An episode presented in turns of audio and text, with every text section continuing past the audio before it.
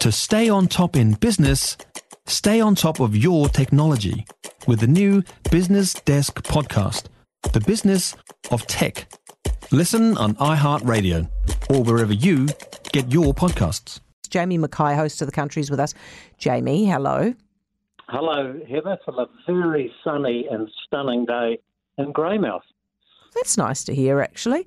Jamie, I feel like you need the sun because right now you're going to be dealing with a lot of farmers who are very angry about what's happening.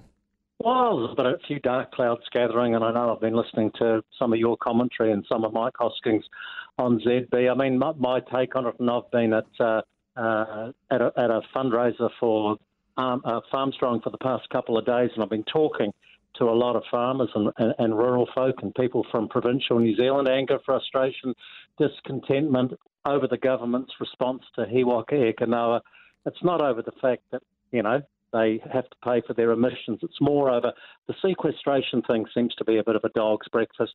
Yes, you've got to pay for your emissions, but no, you can't get a credit for everything on your farm or property that sequesters carbon. There is a real debate, and I've heard um, various people talking on it. It's way above my intelligence level to figure it out over the actual warming effect of methane, which is a short lived gas, but a very pungent one. Oh, well, it sounds, Jamie, in, in short, in short, no? it sounds like we have overestimated the warming effects of methane possibly four times. Well, that's what some experts. I see Dave Frame saying that, and other yep. people are saying otherwise. I honestly don't know the answer. Heather, you've got to be a smarter person than me.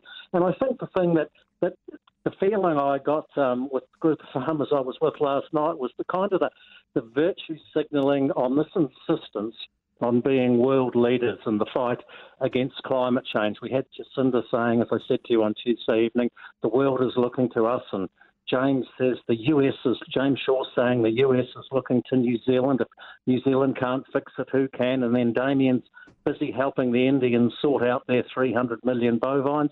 And I'm thinking, is that really real? Um, whose benefit is this for? The farmers mm. or the planets or Jacinda's?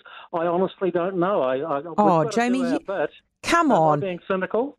No, you know it's Jacinda's benefit. Jamie, this is going to push up emissions. It's in the government's own models. So they are, what they are doing is going to actively harm the planet. So the only explanation for what they're doing is so they can go to COP27 at the uh, next month and, you know, look like they're some sort of blinking global heroes because they will get praised for it. Uh, what is the rural community going to do about it? What's Groundswell going to do about this? Well, interesting. That's interesting you ask that, Heather. Um, because Groundswell, first thing tomorrow morning, will be announcing their latest protest action. And they've not only got the government in their sights, they've also got the industry good bodies in their sights, Dairy NZ, beef and lamb, to a lesser degree federated farmers, because as I yeah. said to you on Tuesday, Andrew Hoggard, the president, I reckon he's due to blow a valve shortly. Um, mm. He's just hanging in there and no more. But the industry good bodies, particularly Dairy NZ and beef and lamb, have been accused of kind of rolling over and let Jacinda um, tickle their tummy. I'm not sure that's the case. But um, you know, uh, the, the talk has been, look, if you don't, if you don't go into He Waka Eke Noa, we're going to chuck you into the um, ETS.